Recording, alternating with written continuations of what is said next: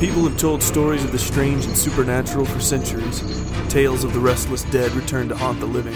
Whispers of damned souls doing the devil's bidding on earth. Rumors of inhuman things that still hunt the old forests, untouched by the glare of modern life.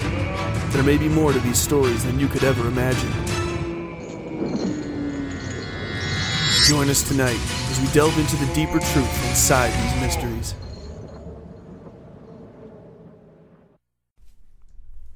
Hello, how the devil are you all? Right, apologies for the uh, long time no see, but uh, work, work issues, etc., etc., which we uh, you know I've covered in the past, and there is ways you can help us uh, around that, and we maybe go into some of that later in the show. Yeah, it has been uh, has been a fair bit of time now. It's got to be knocking on three three weeks, maybe more. So yeah, been a bit of bit of a long one, bit of a, a long stint without us, and like I said, we apologise, but unfortunately, not a huge amount we can do in regards to working hours, is there? No. Okay, so I thought I'd cover since I've been doing a lot of walking in the Peak District myself, and I'm planning to stay there.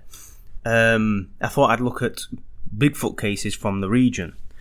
All right, and this this account is one that I've covered briefly in the past and not really gone into massive depth in it. So I thought I'd choose that one first, just to give you an example of the phenomenon, if you will, of Bigfoot in the UK. Because a lot of people think like Bigfoot is like an American thing. Um, I- Yeah. Not people that listen to this show because they'll probably be a bit more savvy, but when you talk to people and that, they say, "Oh yeah, yeah, well, it might exist in America, but it don't exist here." That kind of shit. Yeah, Um, even though the accounts well, we've mentioned before, these accounts of Dogman, uh, what they call the dog-headed man, go right back to uh, medieval times and, and before. So they've always been here. These strange creatures. It's just stiff upper lip Britain and all the rest of it. We don't talk about this shit no, you know um, and i think that's that's a lot of the uh, issue i mean this account that i'm going to give you now is reported in a victorian magazine by an american so that gives you some sort of yeah, we don't talk about it. do you it. know what i mean i know that it did actually make the papers at, at the time but again in this this report itself actually comes from an american who's, who just happened to be there and pick up on the story um Okay, so his name was Adam Joe. Uh, sorry, Joe Adam, um, and he was uh, this account is actually from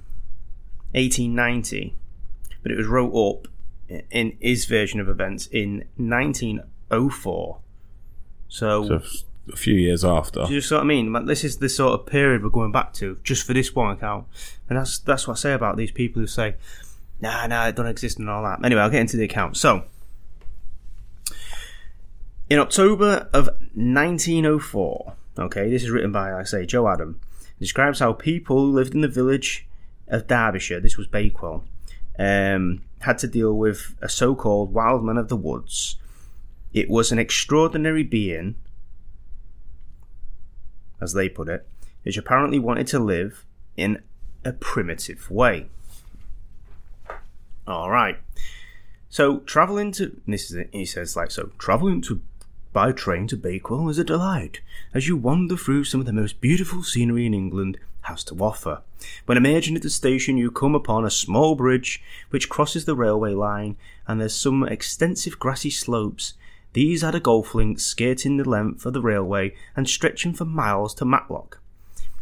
And in dense woodland known locally as Wormswood, some of the recesses which are well nigh in, in, inaccessible unless you stick to the path that runs through the woods and trying to walk off this path into the undergrowth or bracken is so thick that it's impossible to penetrate.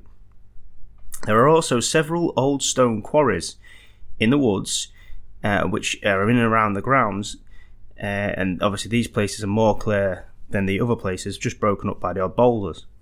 On the outskirts of the woods, you can view the plateau of the slopes of the hills, the reservoir which supplies the village's water. this opening paragraph, right? I'm going to read it verbatim, but I'm going to ad lib because there's already a few things in here that people will be picking up on that are into the subject of Bigfoot. Okay, so you've got quarries. You know, how many reports do we get from in and around quarries? A15, A18, um, you know, up here, Goxhill way on, uh, Thornton Abbey way on.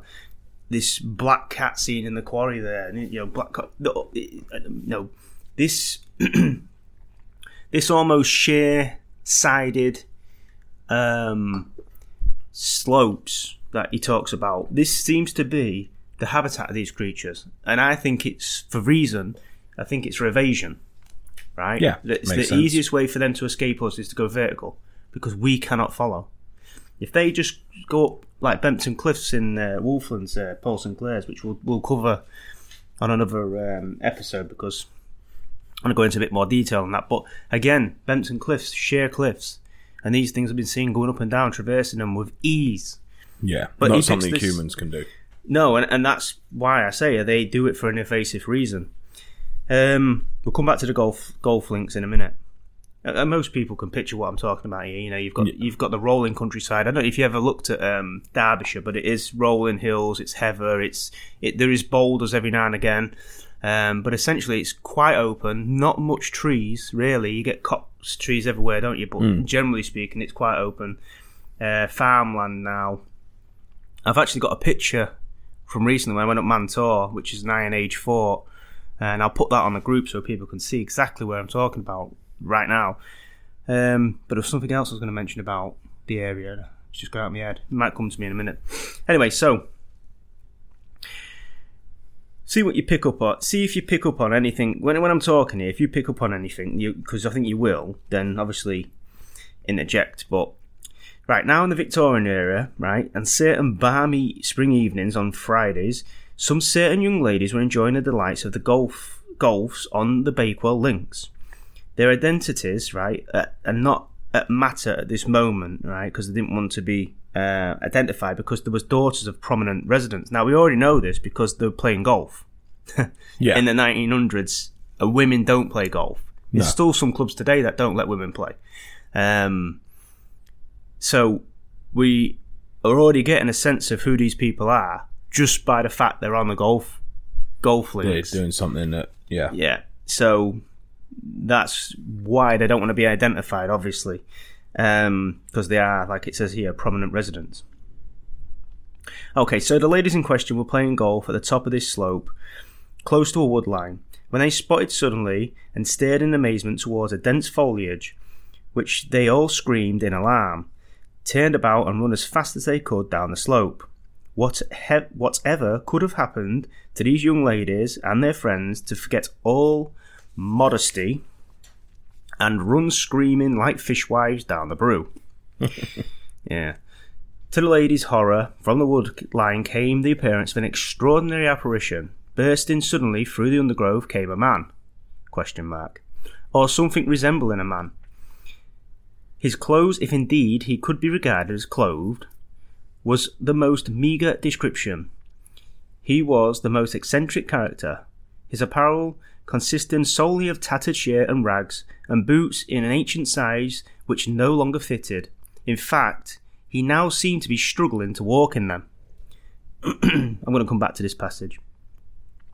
And from under his shaggy brow, his eyes glistened as his weird being advanced in leaps and bounds in their direction.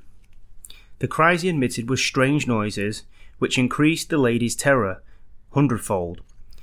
As down the slope they fled helter skelter, stumbling over the broken strewn ground, slipping, falling, um, raising against, uh, paying little heed to the scratches or bruises they received. The only idea was to get as far away from this horrid spectre as possible. Alright, so here we've got the first description of this creature. Some of the things that stand out, well, you tell me. I mean, obviously, what what stands out in that passage to you? Because it jumps out at me, and I, I don't know if it's just me. to me, it's the the fact that they describe it as a man. I know that sounds really stupid, but when you're obviously talking about Bigfoot and you're talking about things like that, the fact that they've put a human description to it, um, when this thing can clearly not do human things. Does that make sense? Yeah, I think um, you know, that you're talking about something that's.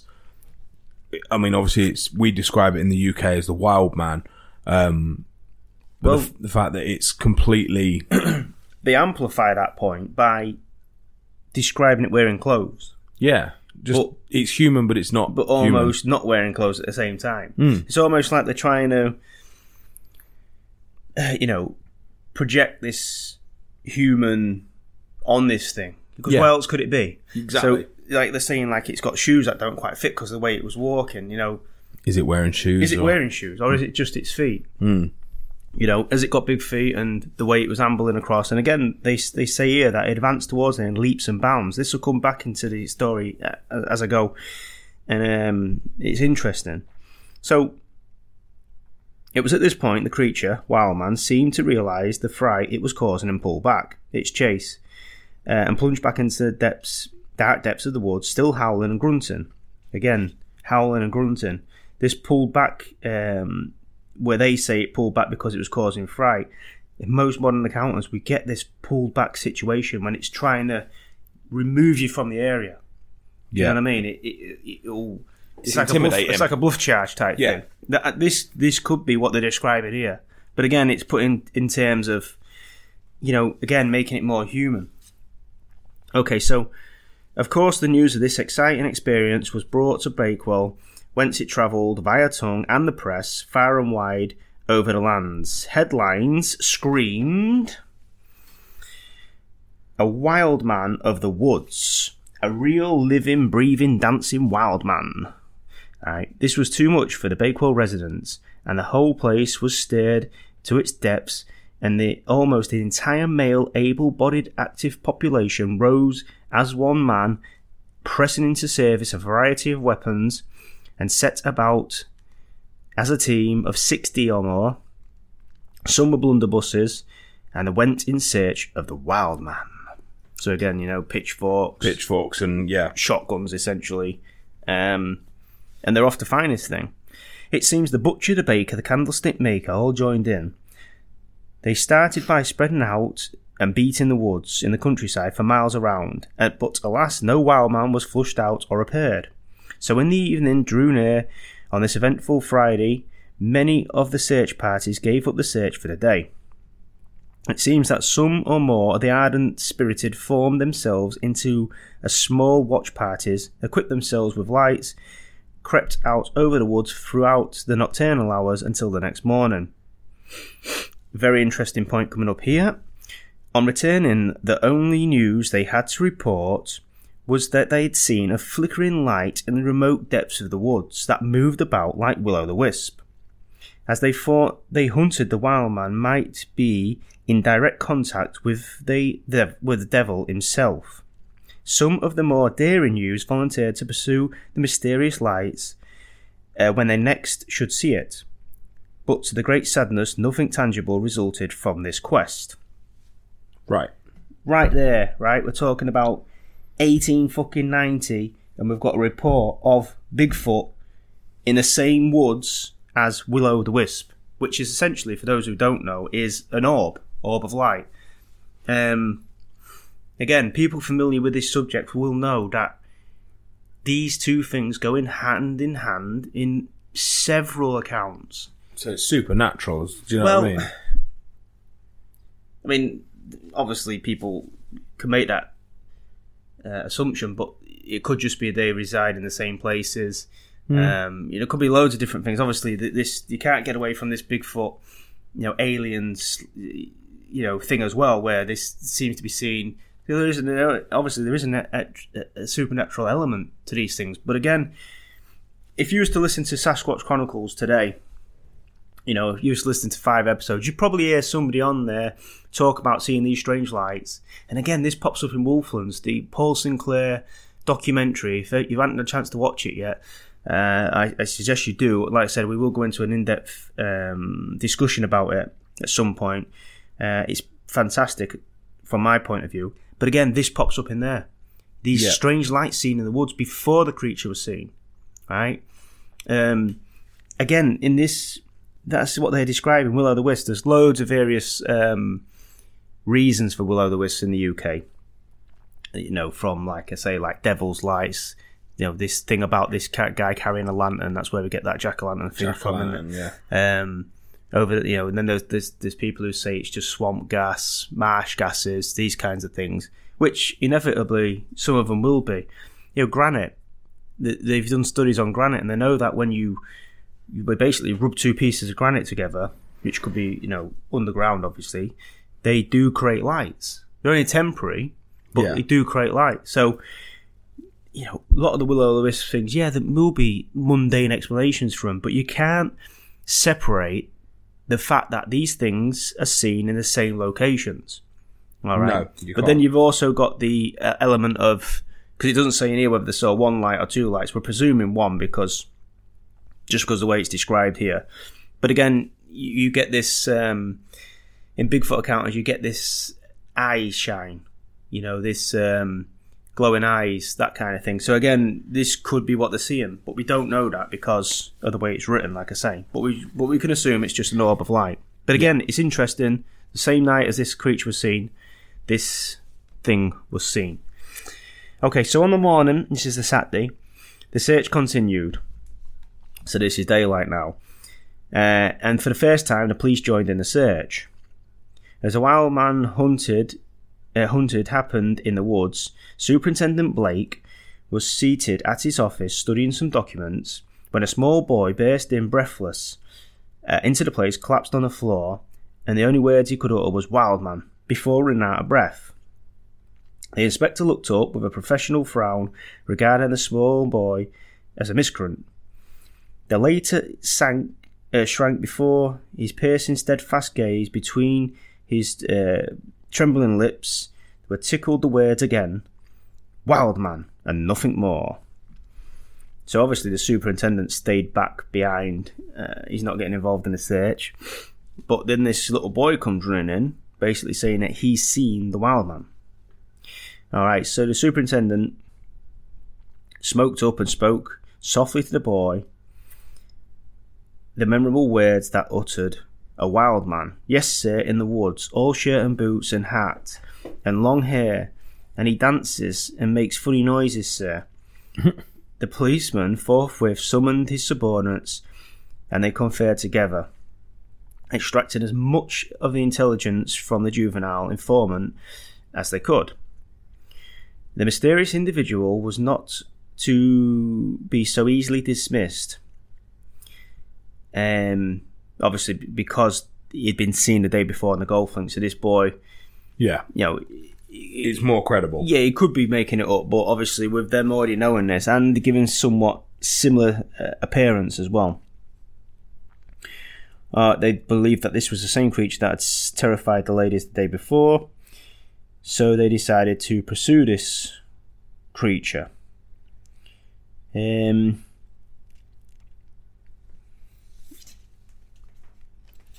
two policemen actually went out and joined the search. This is why the police got involved on that Saturday morning because this boy had run in saying he'd just seen this thing again, and that's why the police were. Yeah. You know, initially, I don't think the police were too interested in, in this, but Yeah, this you can understand it's yeah, not. piqued the curiosity, so we say. Okay, so these two coppers saw this thing, gave chase, uh, but there was obviously numerous obstacles that would not allow them to uh, sprint as quick. And although the golfers uh, exerted themselves at the utmost, they failed to overtake the fugitive to, or catch up with him as he scaled these slopes again. Right, this comes up again. The, the almost uh, superhuman speed and scurrying through the undergrowth with ease. He climbed trees, swung himself from branch to branch, from tree to tree, with the agility of a monkey, while his pursuers looked on amazed at the creature, with a tangled mass of hair clambering swiftly through the almost impenetrable recesses of the woods. Needless to say, he outdistanced these pursuers, uh, and the um, oh, this was sorry, this was the male. This was actually another team of male golfers that saw this and gave gave pursuit. Uh, and they returned to the village to Right. to mark out what they'd seen. But again, if you look at what these guys say, these guys got a close view of him. They actually chased him, and they say that he was a tangled mass of hair. All right. They also say They're all giving similar descriptions, aren't they? Really? well, th- these these are giving more of a realistic description because they're not saying he's wearing clothes now. They're just saying he was essentially a hairy beast, swinging through the trees like a monkey. Again, he goes up these slopes that they couldn't go up themselves. He goes through bracken undergrowth that they couldn't penetrate. Yeah. I've seen this with my own eyes. Um, I've seen a cut through where something at least six feet tall was going through this this bracken, brambles, nettles, all the rest of it. You, there's no way a, a person could go through there, even in overalls and that. You'd be cut to shit. Yeah. And I've seen something go through th- that sort of undergrowth, and obviously I can't say what it was, but it's not a person. Yeah. Um, I know what you mean. and that's what they're seeing here. But again, swinging through trees, it's it's sounding less and less like a man. You know, it never really sounded like a man from the beginning because that wouldn't have scared the women in such a way, would it? But anyway, okay. So that week, the wild man made repeated appearances in various parts of the Peak District. For instance, one man saw him indulging in a siesta on the banks of the river. Uh, if he noticed he was perceived, however, he would retreat to the friendly seclusion of the woods. Again, you know, this is animalistic behaviour. Um, he was seen by a tradesman of Bakewell, who was surprised by the strange creature enjoying a dip in the water. But again, the wild man betrayed the excess of modesty, which always seemed to prompt him to seek safe asylum amongst the foliage. It is very clear that this was no ordinary tramp, as he exhibited on various occasions strong inklings for water. Hmm. Right? And again, many accounts. I know that I know this is nauseum now, but many Bigfoot accounts go hand in hand with water. We don't have really aquatic apes. Well, we've got aquatic DNA, right, which Yeah. no one can explain, and they don't like to talk about it. We're more we're more aquatic than we are chimp, say, primate. And you know, yeah, that's not spoken about very much. you know, we don't really go into it, but these creatures, again, the scene. There's even accounts of people in like, um, you know, the bayou places and that in America. They actually talk about these creatures having underground, under sorry, underwater cave systems where they can swim down into a cave, and that's how they evade people. That's where they live. Um, but again, this element of swimming, being around water, it comes up in this case and it, it seems to be it seems to reoccur in other cases of Bigfoot. Let's say Yeah. so. It's so it's not this is not like a, an outlier in that respect. All right, so he was seen taking a dip. Uh, as soon as he was seen, he run back into the woods essentially. But they, I mean, this is a bit of a leap. But the problem they had is that they kept seeing him in various rivers. They even saw him doing his ablutions in a in a reservoir which supplied the village, and this was too much because now they're thinking, well, this thing's in our water, Yeah. it's contaminating our water, and it's What's gone too doing? far. Um, the town then concluded that the level of cleanliness had gone f- way too far, and at night his flickering lights could be discerned on the highest points. And again, this is where they think that he's made of fire because they're seeing Right. these lights again. Uh, again, it could be fire lights, and it's quite possible it was. Well, I'm not sure, but the police report said they saw they found a fire.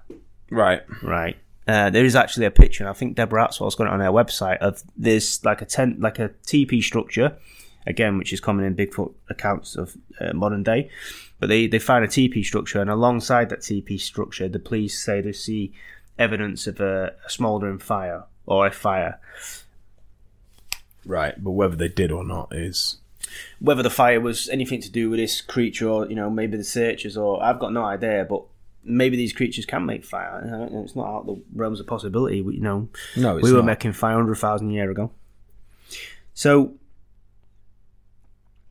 the the police obviously searched the woods um, during the night and day, and this is where they find this crude hut structure. Uh, and again, like it says here, they found cold ashes of a fire. I mean, It's possible. yeah. Although the two two things, like I say, the fire might have been there prior. You got to remember that in this time, right?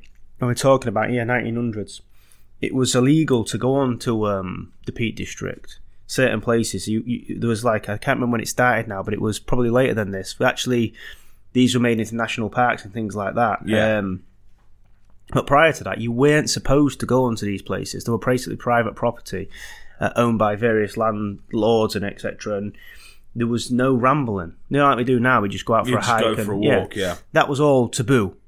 Um, and it took, I think it took 400 people. Some of them did get beaten up and arrested, but they basically turned up one morning to the Peak District and um, they went for a hike. They 400 of them just got together, 400 blokes, fucking just started walking on this land. The police waiting for them. They'd brought in police from all over counties. They beat the shit out of a lot of them, arrested a few of them, but they couldn't stop them all. No. And then obviously that's when um, I think there's a lady I can't remember her name now, but she she was well to do. She was from some wealthy family, and um, she started putting money in to say, look, people should be allowed to enjoy this because. Especially in this area, they've got this beautiful countryside, and you had people who weren't allowed to. They were awake all week looking at it, and weren't Oh, allowed God, to go on it at the weekend. They had nothing to do. So, Yeah, absolutely. so so again before before this so people weren't allowed on this countryside it's not like not like today so again the fire is interesting in that respect because it because people aren't allowed there this is before people allowed there so what i'm saying is is this thing making fire there? Because there's no one else there. Nowadays yeah, nowadays it can't. people are everywhere. i don't know. Obviously it's speculation but you know Does make sense. right in and, Logic. and uh, you tell us what you think obviously. But that that, that my you know estimation of it. So um yeah this crew structure was found cold ashes like i said uh, and this shan- it, this shanty is what they call it was constructed by branches um uh, and bracken, which grows in great profusion of these parts. This this was shelter from the wind, by a wall. It was also backed up against a wall of stones. Um, the lights had obviously been seen in this location where this hut was found. That's the reason they were looking there. yeah. But since then, fires had not been noticed much further in the woods, indicating that the wildman had shifted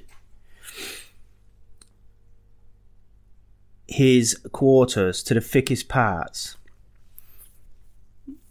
Again, it's an assumption on their part that because they can't see the fires anymore, he must have gone deeper into the woods. But again, that does make sense on That- yeah, of course it basis does, that yeah. they're getting away from where people can get Yeah. to them. Um, again, the most rigid searches, however, failed to locate either man or his camp in the first week, and so, spite of everything, the wild one was never captured. All right, so that's essentially a story in a nutshell, and then he just disappears into the mists of times. He's never seen again.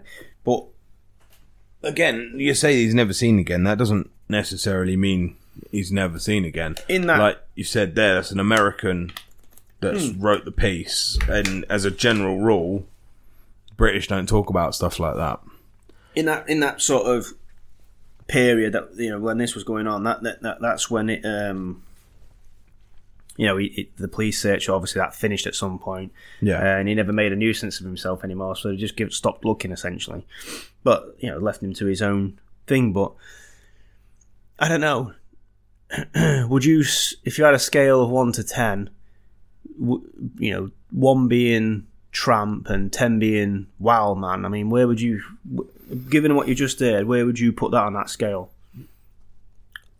Back at that time period, Well, any time period.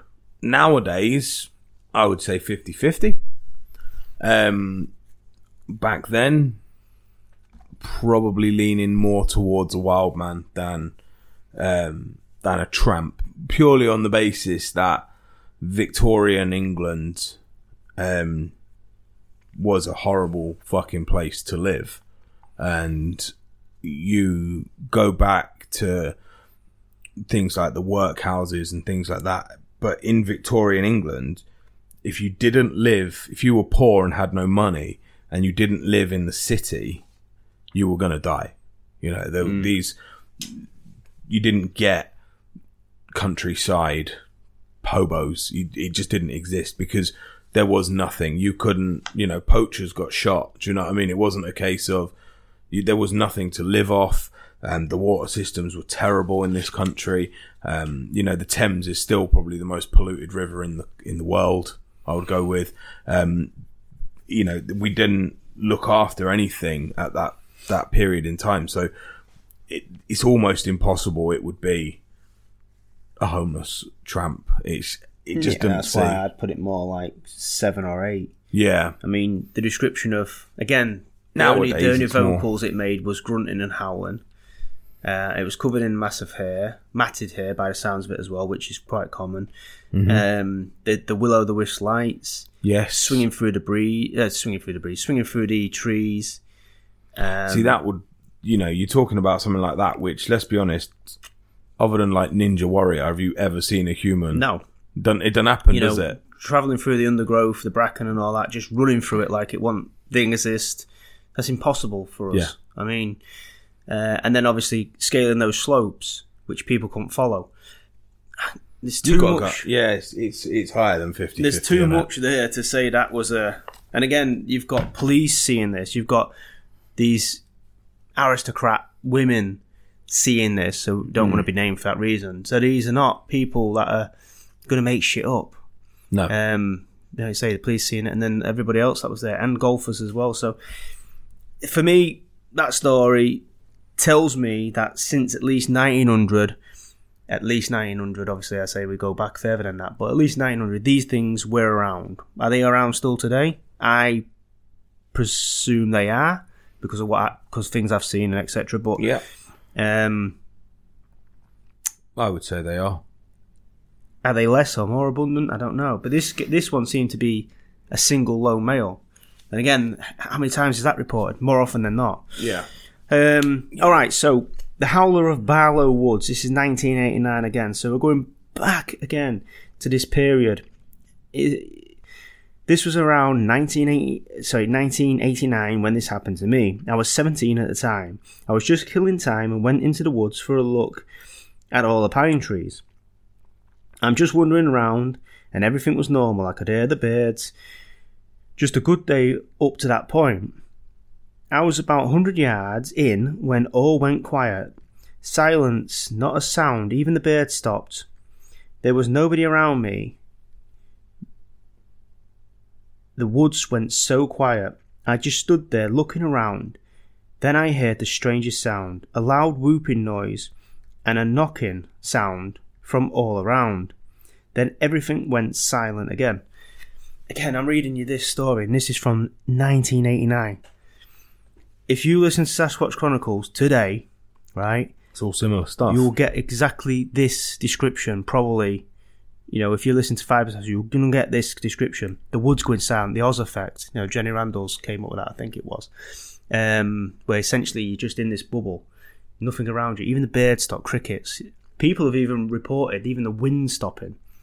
Although some some accounts still say they could hear the, the, the rustling of the wind through the through the leaves, but essentially everything else stops. It's like all animals know um, there's a there's serious predator in the area type thing.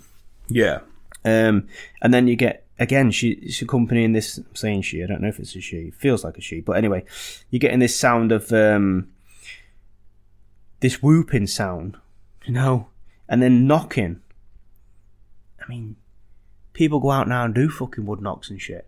Still, I'm not, you know, not saying that they do wood knocks, but we get this knocking associated with this whooping, associated with this Oz effect. So you've got all three of those things in this story, 1989, in the woods, in the Peak District. Just like that. Complete quiet. No birds, no car noises, nothing. No sounds of animals. Complete silence. I didn't see who or what made these noises, but I could tell I was being watched. I could feel it. yeah, You know, and people report that time and time again. yeah. I'm looking around feeling. everywhere. but I can't see anybody at all. These woods were thick, the trees were large, I couldn't make out anybody or anything around me. I headed down towards a small stream and got down to look. I saw nothing. I laid there for ages. I did did some knocks back and whoops that start the whoop started again. Louder this time. My cheeks were puckered now. I was so spooked. I looked back into the thick woodland and my eyes saw loads of shapes in the sunlight, but nothing I could pinpoint. Then a bump crack noise, a bump bump cracks noise in the distance. I could not take any more, and I was off. I went back to my bike as fast as I could, and went uh, went out. I could feel I was being followed. Again, you know, I was so scared. I kept turning around, but I could not see anything to make or make anything out. And then there was the quiet came. As I left the woods, I could hear the natural noises return. The birds, the streams, the noises. It was over, and I'd returned to the woods, but never passed close uh, since then, basically. So been back to that woods, but not to that point. Again, uh, five, six, seven elements there, maybe, that you'll see in a modern day encounter again, not not seeing what it was, felt the presence, felt being watched, and then people report that. I've never experienced that in the woods. I do it all the time when I'm walking down the street. You know that way you get you feel like you're being watched. You look up at a bedroom window and someone watching you from an upstairs Yeah. window. I mean, you just look straight at them, don't you? So I feel all that all the time, but but to that extent, in the woods where I've I've um, you know had to leave the woods, no. Um, No, I've, ne- I've never had that, but like I said, that time when I was driving through the uh, A46, you could feel that was looking. you know, You know what I mean? There's um, interestingly, there's a a film. I think it's on YouTube, so I think it's free to watch at the minute, and it's called uh, Elusive, and it's a UK Bigfoot doc- documentary. Um, it's it's um, it's worth a watch, and it, it was put together by a guy called Chris Turner, and this account that I'm going to share to you now is an account that he was given by a witness. Um, all right, so this is the witness in their words. I'm not sure if this makes it into the film or not. Uh, so, anyway, my first experience with what has become known as the North East Derbyshire Moorlands Beast. Could think of something a bit more fucking snappy, but North East Derbyshire Moorlands Beast was in August of eight, 1984. All right, so we're coming a bit more modern here. Uh, I was um, bivvy camping with my cousin at a place called Blacka Moor. Not bivvy camping, so that's just uh, basically uh, like a, a tent for your sleeping bag. It's a one-man tent, isn't it, Yeah, you basically basically? put your sleeping bag in a in a cocoon, and then you just sleep inside your sleeping bag, inside this cocoon, and that's it. Again, in the in the summertime, things like that, you could do that here. Um, this place called Blackmore. It's just that it's just near Totley, outside Sheffield. I was about fourteen, and I was visiting the family in the school holidays. We set up in the tent and the camp, and we found it had been, and it had been a fun day. And as the evening drew in, we all called it a night. I got into my tent around eleven p.m. and we both decided to try and get some sleep.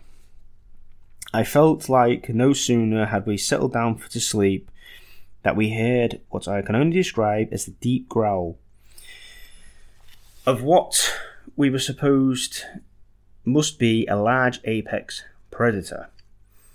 It made a sound far it may sound far fetched, but that's what it sounded like at the time. It was not something we had heard before or could identify easily. We shook with fear instantly and struggled I struggled not to wet myself. Yep. Brilliant. We lay breathless as we listened to the heavy footfalls moving around the heather around us. And let's be fucking place. Talk amongst yourselves. uh, here we go. After a while, we raised a bit of courage and gripping our knives, we managed to get out and uh, of the poncho shelter. A thick moorland mist had settled now, and we could barely see each other in it, let alone anything else. We kept searching the fog uh, and hurriedly packed up. Whilst all the time praying, with all we could muster, strange how suddenly how suddenly you find you need the need for God. We went quickly as we could back down the sh- to the streetlights of Totley and home. Right, 2003 in July or August. To be honest, I'm second guessing the exact time, but it was hot weather, so it wasn't in the warmer months of the year. Eh? It must that must mean wasn't. Oh no, it was hot weather, so it must be in the warm. Yeah, so July, August, whatever. Um. Anyway, I was now in my thirties, and I love to camp wild. It's one of my hobbies. On that occasion I'm talking about, I had gone rough camping with my friend and his girlfriend. We were camping in the valley known as Kin- below Kinder, and that's where the picture that I'm going to put on the group is from we had settled in a hollow within the tree line of a small, smaller wood, in the downfall, and the mermaid's pool. It was first light when my friend's girlfriend and I woken at the same time. We both heard movement above us on the edge of the dell. Both of us saw what appeared to be a jet black figures uh, moving back from the edge and away into the woods. There was three or four of them. I was certain I saw three. The girlfriend said she had seen four. We both woke up, my friend, packed up camp, and went back down again. Um, Goyt Forest Whoops and Howls 2012. This encounter occurred in Goyt, I'm going to say that, G O Y T Forest, in the Peak District. Alex spends a lot of time in the area and knows it well. Here we go. A few days ago, I had an interesting experience in my, in my research location. I hadn't visited the location for about a month, and I was using my free time to search for deer antlers in a deer park not far from my house. Anyway, I decided to head over to the forest where there was a wild population of deer to see if I could find any antlers. In a few hours in, I'd descended down a steep slope into the forest that lies in a valley. I started making my way down to the bottom where I had crossed the river. Uh, crossed the river and made my way up a logging road. About ten minutes after I had reached the logging road, I had walked a little further down it. I heard a series of very loud knocks, which sounded like they were coming from close to where I crossed the river only 10 minutes ago. There, are, there would be five knocks, a 10 second pause, and then another five knocks.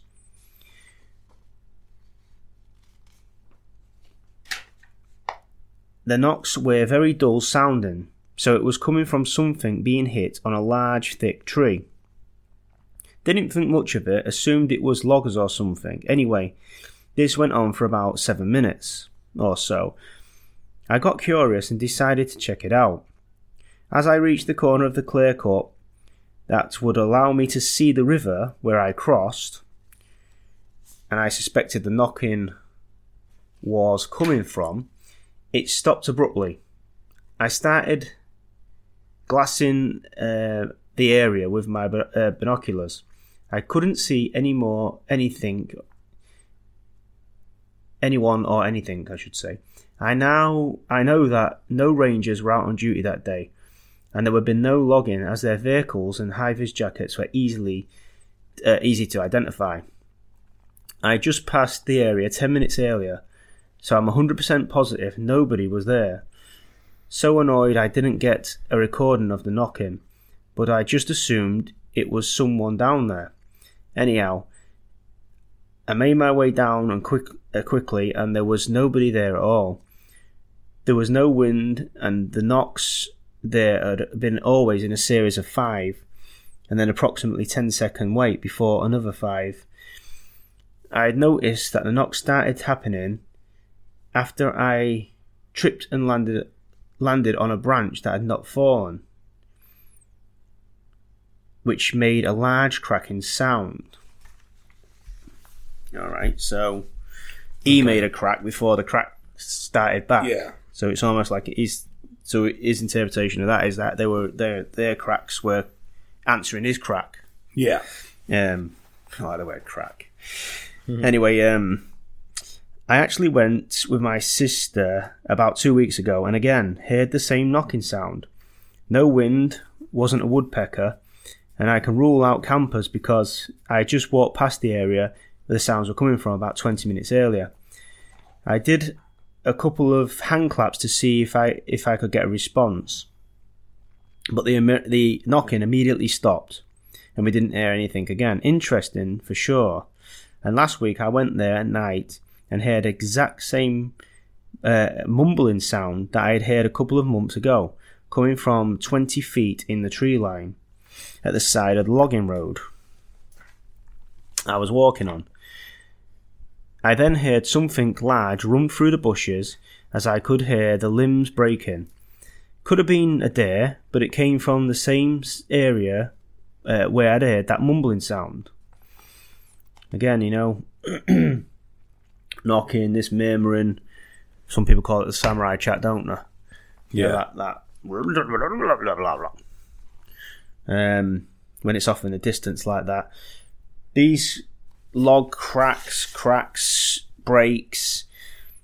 You know, I've had that happen to me a couple of occasions now where I've got out in the middle of, you know, late at night, gone for a piss, whatever, pulled the van over, And you hear stuff. and you hear a break, like it, you know, and you know, you know, a little for, you know, when you stand on a little stick, you get that, like a pe- pencil size um, stick, you know, that.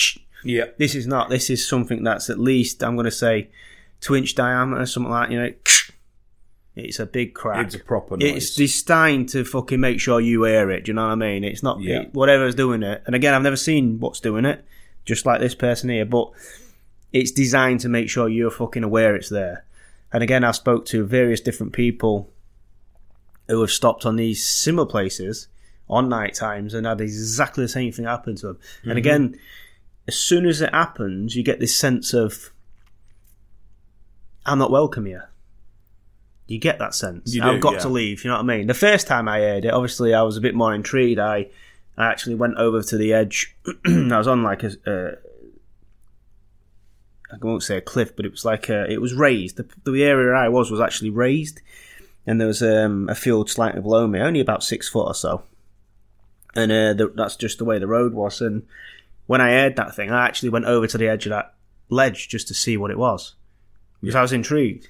yeah. Um, I didn't get a sense of worry at that point, but then after I couldn't see anything, that's when it started to dawn on me that because I made a noise because I thought if it was a, if it was a small animal that had stood on a, a, a log Yeah. or it'd run off sort of thing, but nothing moved, and I don't know. I'd, it seemed odd, uh, very odd. And then the second time that happened to me, I was more, I was acutely aware that um, yeah, they weren't supposed to be happening. Logs aren't supposed to snap in the Not like that. night. And I was obviously camping in Wolsey Woods when that, that tree was pushed over. They're still telling me it was pushed over. I mean, there was no wind, nothing, and this tree just came down, and landed within feet of our camp. Um, I know trees fall in the woods all the time, but well, I say that, but it is pretty rare that a tree falls down. You know, when it, there's no wind and stuff like that, it, it is pretty rare. It is very Do you know what I mean? But we was there, and everyone that was there, there was a few of us there, and everybody, when that tree came down, nobody thought it was natural. Nobody said anything, but everybody scrambled to one side of the camp and was waiting for something to come in that doorway because we'd, we'd built this camp. It was basically woven branches to make like um, a shelter. It had no roof; it was just sides. But we'd made it so there was one way in, like a door. The idea being that the police couldn't find us, um, because you weren't supposed to camp. But you're not supposed to camp here. You're not supposed to have a fire anyway. It's illegal uh, in the UK. But um, Weird that. I find that really weird. forest fires, isn't it? People can't be trusted. I mean, I was at Fort and Abbey the other day, and some some fucking bell ends put uh, one of those, you know, them barbecues, them where you put the firelighters in light. Yeah, yeah. I can't what you call them. them. Instant barbecues. Yeah, whatever they are. Fucking takes, makes all your food taste like shit. Yeah, they do. Um, Good. someone put some knobheads put one of them on a plastic table. That's the mentality of people, That's really stupid. and that's why you just can't trust them. Do you know what I mean? It's just fucking stupid. I'm pretty sure those things come with legs. My mum saying that. My keep mum them off the actually ground. did it. Did exactly that on a glass table and shattered the glass. Well, there you go. And I was like, "Well," she called me and told me which time I went. You're a fucking idiot. And that's where you get your intelligence from. Yeah, it must be.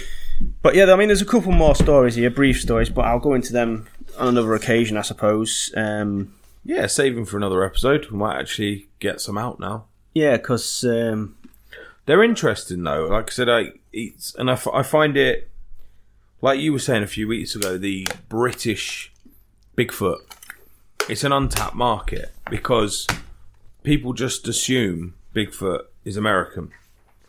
Um, you know, and uh, maybe that is because Americans, as a general rule, I mean, they're very different people to what we are. But I mean, maybe it comes down to the fact that maybe they're not they don't care what other people think or they're not afraid of telling a story that might ri- make them say look I would say they're very similar to us, but I think the taboo, um, just like the taboo of UFOs has been lifted now. Um, you know, pilots are, f- are allowed to talk about it now. In fact, pilots are encouraged to talk about it now. Uh, they're not allowed to talk about the jabby wabby and what that does to them, but they're allowed to talk about UFOs. I mean, British uh, British Airways actually pilots their WhatsApp group was called um, Dying Breed. That's Yeah. what they, that's what they would call themselves.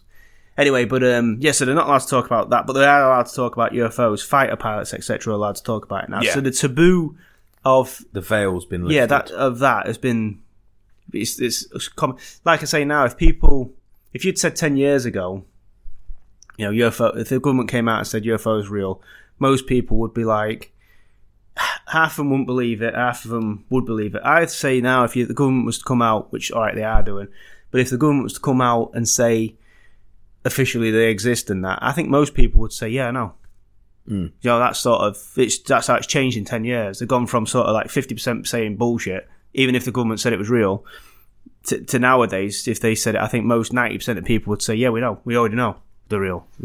You'd still get a couple, and we know Oh, we yeah, know a couple at work that are just like, nah, fuck off, that didn't happen, fuck off. Yeah, of course you would, but but majority of people now would be inclined to believe it. yeah. Um, but yeah, let us know what you think of those stories. Again, most people, probably nowadays, most people are aware that the UK has its own Bigfoot um, and Dogman werewolf um going on. Like I said before, we will we will talk about uh, Wolflands because it's uh, it's really well done. It's it's uh, it would make people question, even skeptics. I think there's nothing there to make people ask the question. I would say, and again, we'll, we'll do a detailed thing in that. Yeah. But um, but if you want to help us out, I've come up with a little way you can help us out if you're so intrigued uh, or you'd like to. Um, obviously, with the shows, getting the shows out, etc., we do need all the help we can get, and if you can benefit from it, then that's a bonus. So, obviously, we've started the Barbarian Breed uh, t-shirts and Epic t-shirts. yeah, and there's something on there for everyone. If you, if you go on the website, and please do, I'll, I'll include it in the show notes, but it's essentially just www.barbarianbreed.com. That's B A R B A R I A N B R E E D, Barbarian Breed. Uh, you go on there, check out what we've got. There's something for everyone. If you see something you like, you want it in a different colour, you want a certain logo on the front, a certain logo on the back, or there's a logo that's on the front now, but you'd like it on the back, that sort of shit, then Yeah, just can do all email me. Yeah. I think there's a live chat you can use on there, but obviously you've got my email, um, you've got me on Facebook, so message me, and uh, if as soon as I get that message within ten minutes or so, I can pretty much, depending where I am, I can pretty much do that for you. It's not a problem.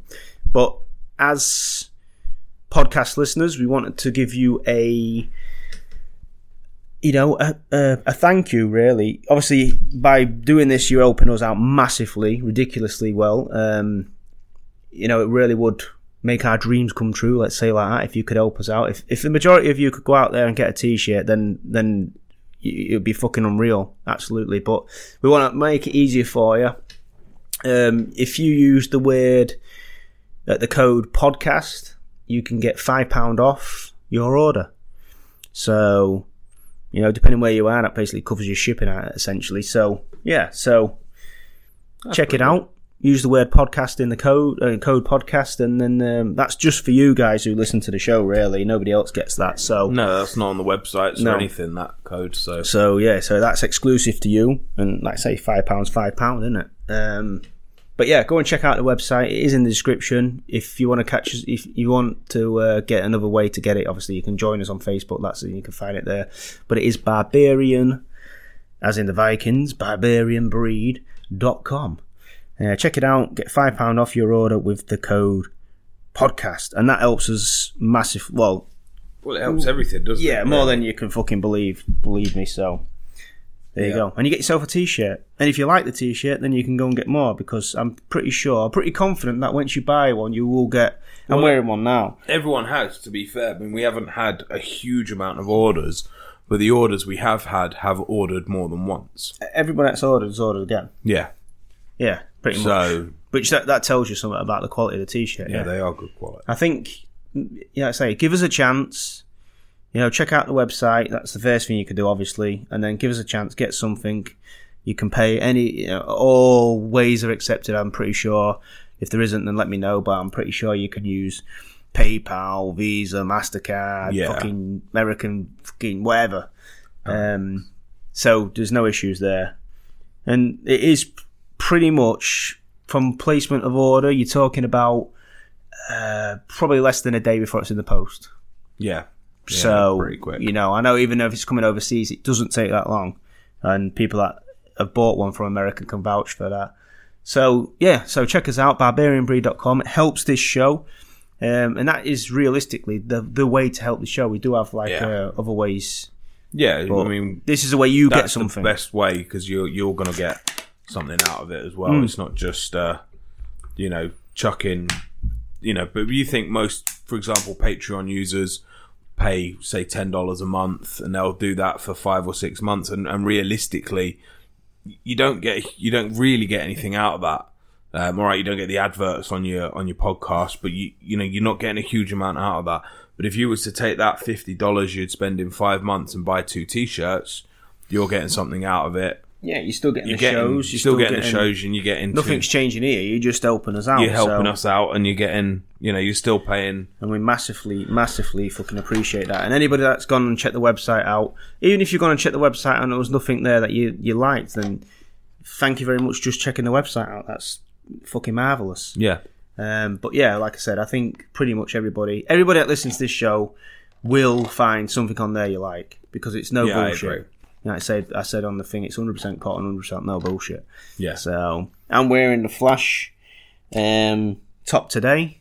Um, Flash, uh-huh. I've got my new one here somewhere as well. Yeah, shiver my tim, shiver me timbers. I think, yeah. is it? It's a pirate one. Uh, I'll tell you what, we'll put a picture up on the website, not on the website, on the uh, Facebook, yeah, um, of us in our new tops today, so you can see them Yeah, in the flesh, so to speak. but In thanks for flash. listening. Well, thank you very much, yeah. and uh, we will see you on the other side. Well, they've gone. No, just for now, it wasn't the right time for us to meet. But there'll be other nights, other stars for us to watch. They'll be back.